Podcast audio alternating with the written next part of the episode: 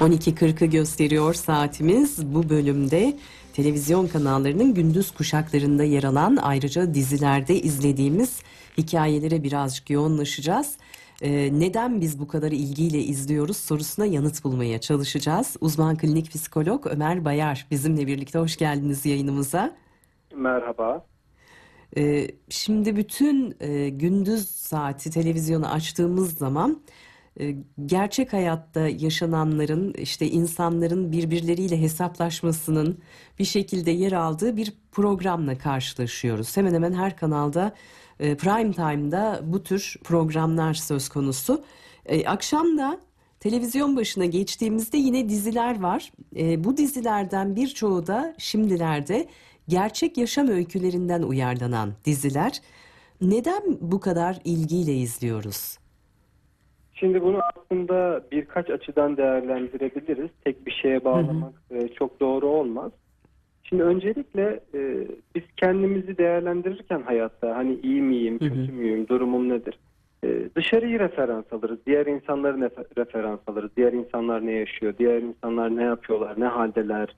Çünkü yalnız olmadığımızı hissetmek, yaşadığımız şeylerin, başımıza gelen şeylerin bir başkasının da başına geldiğini görmek veya hatta bizim başımıza gelenlerden daha kötülerinin bir başkasının başına geldiğini görmek bir yanıyla bize iyi hissettirir, yalnız olmadığımızı hissettirir. Hani bunu şöyle bir örnekle netleştirmek gerekirse, örneğin e, diyelim ki siz öğrencisiniz ve ödevinizi yapmadınız. O gün sınıfa geldiniz ve soruyorsunuz bütün arkadaşlarınız ödevini yapmış. Ödevini yapmayan sadece siz varsınız. Bu sizi hem çok kaygılandırır, endişelendirir hem de kötü hissettirir. Hı hı. Ama sınıfa geldiğinizde birçok arkadaşınızın sizin gibi ödevini yapmadığını gördüğünüzde bu sizin içinize bir su serper, sizi bir rahatlatır. Ha, tamam, Evet. yalnızca ben değilim ya da demek ki bende bir anormallik yok. Hı hı. Şimdi bu açıdan değerlendirilebilir. Çünkü orada bakıyorsunuz e, birçok farklı hayat hikayesi görüyorsunuz ve muhakkak sizin hayatınıza dokuya- dokunan, Hı hı. e, size tanıdık gelen hikayeler de oluyor. Bir bu açıdan değerlendirmek mümkün. Bir de şunu göz önüne almak gerekir. Şimdi e, yine bizim ruhsal dünyamızı koruyabilmemiz için e, geliştirdiğimiz bazı savunma mekanizmalarımız var. Hayat boyu yaşadığımız olaylarda o ruhsal bütünlüğümüzü koruyabilmek için savunma mekanizmaları kullanıyoruz. Mesela ne yapıyoruz? E, bazen başımıza gelen çok kötü olayları inkar ediyoruz. Örneğin çok sevdiği birisini kaybeden bir insan e, bir türlü bunu kabullenemiyor ve sanki o ölmemiş gibi, onu kaybetmemiş gibi davranıyor. E, veyahut da e, yansıtıyoruz. E, bizim başımıza gelen şeyleri başkasının üzerinden sanki biz değil de bir başkası yaşıyormuş gibi e, yansıtıyoruz. Şimdi buradaki savunma mekanizmalarımızdan birisi de bu yansıtma. Nasıl yansıtıyoruz? Şimdi e, genelde hiç kötü olanı biz kendimize yakıştırmayız. Evet. Hayattaki kötü şeyleri kendimize yakıştırmayız. Yani her gün televizyonu açtığımızda, işte haberleri dinlediğimizde onlarca insan trafik kazası yapıyor, onlarca insanın başına kötü olaylar geliyor ama sanki bunlar e, bizimle alakalı değil. Sanki hiç e, biz yaşamayacakmışız gibi. Hep başkalarının başına gelirmiş, başkalarının hayatında bunlar olurmuş. Bir nevi bu sorumluluklarımızdan kaçmak anlamında mı kullanıyoruz? Bu Aslında tam öyle durumları. diyemeyiz. Hı hı. Yani sorumluluktan kaçmak değil. Aslında bunu çünkü çok bilinçli yaptığımız bir şey değil. bu. Hı hı. Ya da kendimizi rahatlatmak diyelim. Görüp Evet bir yanıyla rahatlatıyor. Niye? Hı hı. Çünkü ben evde oturuyorum. e, Önümde kurabiyem, kekim, çayımı Evet, içiyorum. evet. Televizyonda e, bana ait olmayan bir başkasına olan kötü bir hayatı izliyorum. Kötü bir deneyimi izliyorum. Yani aslında kötüler benden uzakta, benim dışarımda, dış hayatta kötüler var ama evde ben güvendeyim, Hı iyi bir hayat hı hı. yaşıyorum.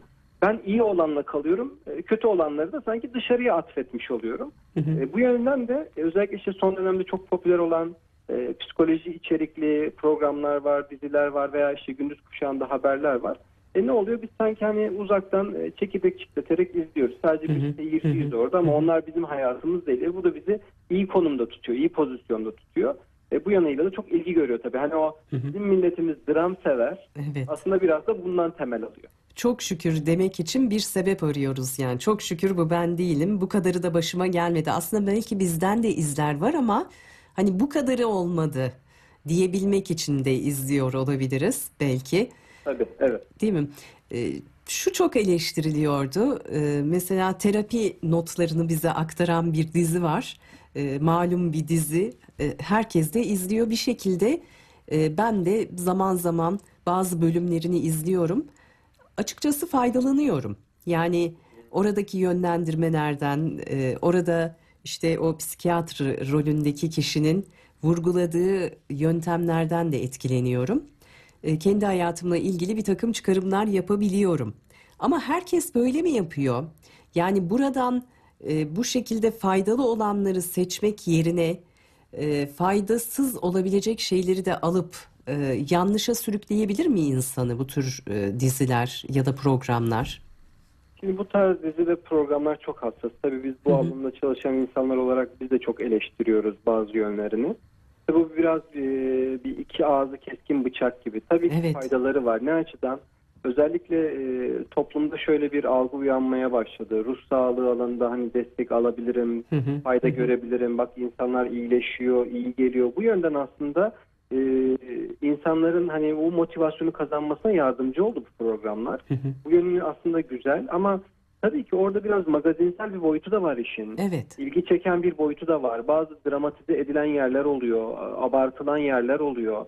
Şimdi bu açısı bu açıdan baktığımız zaman tabii ki şimdi oraya yani tedaviye başvurmak isteyen insan da diyor ki ha ben de gideceğim bunları yaşayacağım birebir. Bana böyle yaklaşacak ama şimdi birçok farklı ekol var, birçok farklı yaklaşım var ve orada tabii ki şey de tartışılır. Yani oradaki e, doktorun veya Yaptığı yorumlar değil mi? tutumu, Evet, e, tutumu, yorumu ne kadar doğru, ne kadar yanlış. Hani bunlar da tartışmaya açık tabii ki. Hı hı. Hani o yüzden orayı tek gerçeklik e, ve mutlak gerçeklik gibi kabul etmemek lazım. Hı hı. Sadece orayı referans alarak ben gittiğimde onu yaşayacağım ve onu bulacağımı beklememek lazım. Bu da çünkü hayal kırıklığına yol açabilir. Hı hı. Çünkü dediğim gibi bizim alanımızda birçok farklı teorik altyapıyla beraber birçok farklı yaklaşım mevcut, birçok farklı disiplin mevcut. Ee, tabii ki herkesin orada iş dünyasında götürdükleri ve buldukları aynı olmayabiliyor. Ee, hani bu açıdan eleştirilebilir tabii ki ama diğer açıdan da dediğim gibi aslında motivasyon da kazandırıcı bir şey. Yani evet yalnız değilim, bak tedavi olunabiliyor açısından da e, ümit kazandırıyor. Hani birçok farklı ekol var dediniz ya eleştirilenlerden biri de oydu aslında. Yani o uzmanın e, dinledikten sonra karşısındaki insanın rahatsızlıklarını e, bugüne kadar çok acı çekmişsin, çok incinmişsin, kendine iyi davranmalısın gibi bir takım yönlendirmelerinden e, söz ediliyordu. Aslında e, kimi psikiyatristler ya da kimi psikologlar da e, bunun tamamıyla e, farklı bir şekilde olması gerektiğini savunuyorlar. Yani sadece dinleyip e, işte acı çekmişsin, incinmişsin demek yerine e, yönlendirmek. Yani bunu bir daha e, yapmasan böyle mi olurdu gibi hastaya bırakmak açıkçası. Yani kendisi burada- yönlendirmek değil de o, o tartışılan bir noktaydı. Benim de okuduğum herhalde değerlendirmelerden birisi özellikle bunu vurguluyordu. Şimdi o noktada da çok kısa şunu ekleyeyim. Yani şimdi e, buna da tümüyle yanlış diyemeyiz. Hı hı. Yani çünkü e, şimdi terapist aynı terapist olsa bile her hasta terapiye gelen, yardım almaya gelen her insan da aynı değil. Tabii. Yani e, aynı terapist, aynı doktor bir hastasına e, daha destekleyici yorumlar verebilirken bir hastasında daha nötr, daha sessiz kalması gerekir. Elbette evet. Bu Evet. hastanın, kişinin ihtiyaçlarına göre de şekillenir. Hı hı. Yani o yüzden onu tek Hı hı. yani evet bazen bir şeyler gerekir. şeyler demeniz gerekir. Burada tek bir gerçeklik yok, tek bir doğru yok. Hani o yüzden e, orada kişinin e, mevcut durumu çok önemli ama orada biz sadece işte 45 dakikalık veya işte yarım Hı hı. saat bir anı, bir kareyi Hı hı. izliyoruz. ve bunun arka planında e, aylarca, yıllarca süren terapi süreçleri var, tedavi Hı hı, süreçleri hı hı. var. Hani burada e, bu kadar e, kısa sürede bir şeyin içine sıkıştırılmış şeyden yola çıkmak çok doğru değil tabii ki. Şimdi e, yetişkinler adına konuştuk biraz. Çocukları nasıl etkiliyor bu programlar? Özellikle zaten önemli olanlardan bir tanesi de bu. Çünkü çocukların da rahatlıkla izleyebileceği saatlerde bazıları e, ve zararlı olan içeriklerden çocukları korumak adına ebeveynler olarak biz neler yapabiliriz? Şimdi zaten bu tarz programlar yani sadece bu diziler ve programlar Hı hı. bağlamında değil bütün e, yayın içeriğinde karşımıza çıkabilen her şeyi göz önüne aldığımız zaman hani zaten burada aslında e, belli de tabii oluyor, program öncesinde belirtiliyor ama evet bu özellikle bu programlar çok travmatik hikayeler. Hı hı. E, çok ağır yaşam hikayeleri, öyküleri var. E, bunlar da tabii ki e, Şimdi her çocuğun iş dünyası da aynı değil ve yorumlama ve algılama şekli de aynı değil. Hı hı. Çünkü evet var olan bir gerçeklik var. Biz yetişkin olarak onu olduğu gibi yorumluyor ve değerlendiriyoruz ama çocuk onu iş dünyasında çok farklı yorumlayabilir. Bize göre çok basit bir şey.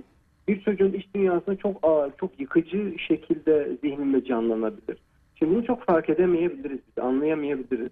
O yüzden de aslında bu tarz programlarda özellikle daha gelişim evresindeki çocukların uzak tutulması faydalı. Yani Hı hı, onlara bu hı içerikleri çok izletmemek lazım. Yani bizim yanı başımızda otururken işte o çay e, sohbeti sırasında Hı hı. çocuklar da izlediği zaman ya bir şey olmaz işte onlar da oturuyor izliyor gibi düşünmemek lazım. O an dıştan bakıldığında çocuk etkilenmiyormuş görünebilir. Ama içeride onun neleri ateşleyeceği, neleri Evet, evet. tetikleyebileceğini biz bilemeyiz. Hani bu anlamda da e, çocuklar mesela özellikle buna reaksiyon verebilir. Öfkeli karşılıklar verebilir, çok korkabilir. Bu tarz reaksiyonları da anlamak lazım. Yani hemen Hı yargılamamak. hı. Ya ne var bunda? Niye abartıyorsun? Niye buna bu kadar takıyorsun? Niye bunu büyüttün dememek lazım. Çocuğun iş dünyasını anlamak lazım. Dediğim gibi o basit görünen şey onda çok yıkıcı bir etki ortaya çıkmış olabilir. Çocuğu burada hani anlamak, dinlemek. Eğer Evet. bu noktada biz o desteği sağlayamıyorsak da tabii ki profesyonellerden destek almak Hı önemli. Genelde uzak tutmakta yarar var ama e, süremiz hızla ilerliyor. Bir iki cümleyle bir noktayı daha sormak isterim. Değerler erozyonu. E, bu programları izlediğimiz zaman aslında toplumda e, yer alması gereken birçok değerin de aşındığını görüyoruz maalesef. Bu konuda e, birkaç cümleyle değerlendirmenizi alabilir miyim? Şimdi yetişkin olarak olaya bakarsak yanılabiliriz. Ne hı. açıdan? Çünkü biz artık belli bir yaşa geldik. Kişilik gelişimimizin e, büyük kısımda temelleri artık oturdu. Hı hı. Hayata bir bakış açımız var ve kendi filtrelerimiz, savunmalarımız var. O yüzden de günlük hayatta yaşadığımız, izlediğimiz, şahit olduğumuz şeylerde biz kendimizi koruyabiliyoruz. Evet. Filtremiz daha seçici. İstediğimiz şeyi içselleştirip kabul ediyoruz. İstemediğimiz şeyi reddediyoruz iş dünyamızda. Onu uygun görmüyoruz ve kabul etmiyoruz ama bir çocuk öyle değil. Hı hı. Ee, gelişim evresindeki bir insan öyle değil. Henüz onun yeter, yeterince o savunmaları güçlenmiş değil. Hayata bakış açısı tam oturmuş değil. O yüzden bu tarz şeylerden çokça etkilenebilirler. E şimdi özellikle küresel artık global yaşıyoruz. Hı hı. Yani o evde oturuyoruz ve e, elimizde sığan bir ekrandan bütün dünyada ne yaşanıp ne bittiğine şahit oluyoruz. Haliyle belki de bizim kültürümüze, bizim yaşam standartlarımıza, bizim aile yapımıza uyumlu olmayan birçok şeyi de Hı hı. sanki normal ve hani e, yaşanabilirmiş gibi de şahit oluyoruz. Doğru. Bu da bir soruna yol açabiliyor. O yüzden evet yani özellikle çocukluk döneminde, ergenlik döneminde içeriklerin Hı hı. gözden geçirilmesi, değerlendirilmesi, yani filtresiz bir şekilde sınırsız erişim e, imkanı verilmemesi, hani bu konuda Hı hı. e, öğretmenlerden, danışman hocalardan, uzmanlardan destek alınması, fikir alınması Ya da çok önemli. filtre konulması lazım. Yani çocukların erişebileceği platformlar da varsa eğer hem bu anlamda bir filtreleme uygulanabilir ebeveynler tarafından hem de zaten televizyon konusunda da ebeveynlerin zaten yönlendirmesi lazım çocukları bir şekilde. Evet. Çok kısa şunu da ekleyeyim. Bir cümlenizi alayım. Süremiz sona erdi çünkü.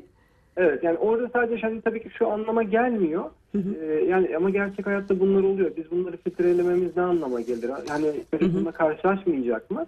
Hayır evet bazı şeylerle karşılaşması gerekiyor ama doğru yer ve doğru zaman. Doğru zaman. Peki. Çok teşekkür ediyoruz efendim. Ee, Ömer. Bayar kolaylıklar diliyoruz çalışmalarınızda. Görüşmek üzere. Sağ olun. Uzman klinik psikolog Ömer Bayar'dı konuğumuz. Programımızın sonunda sevgili dinleyenlerimiz haftanın son gününde haber yorumu Melek Baysal hazırladı. Kumanda masasında Feyyaz işleyen sesimizi sizlere ulaştırdı. Mikrofon başında ben Özden Kahraman. Pazartesi günü saatler 12'yi gösterdiğinde yeniden buluşmak dileğiyle mutlu ve sağlıklı bir hafta sonu geçirmenizi diliyoruz. Hoşçakalın.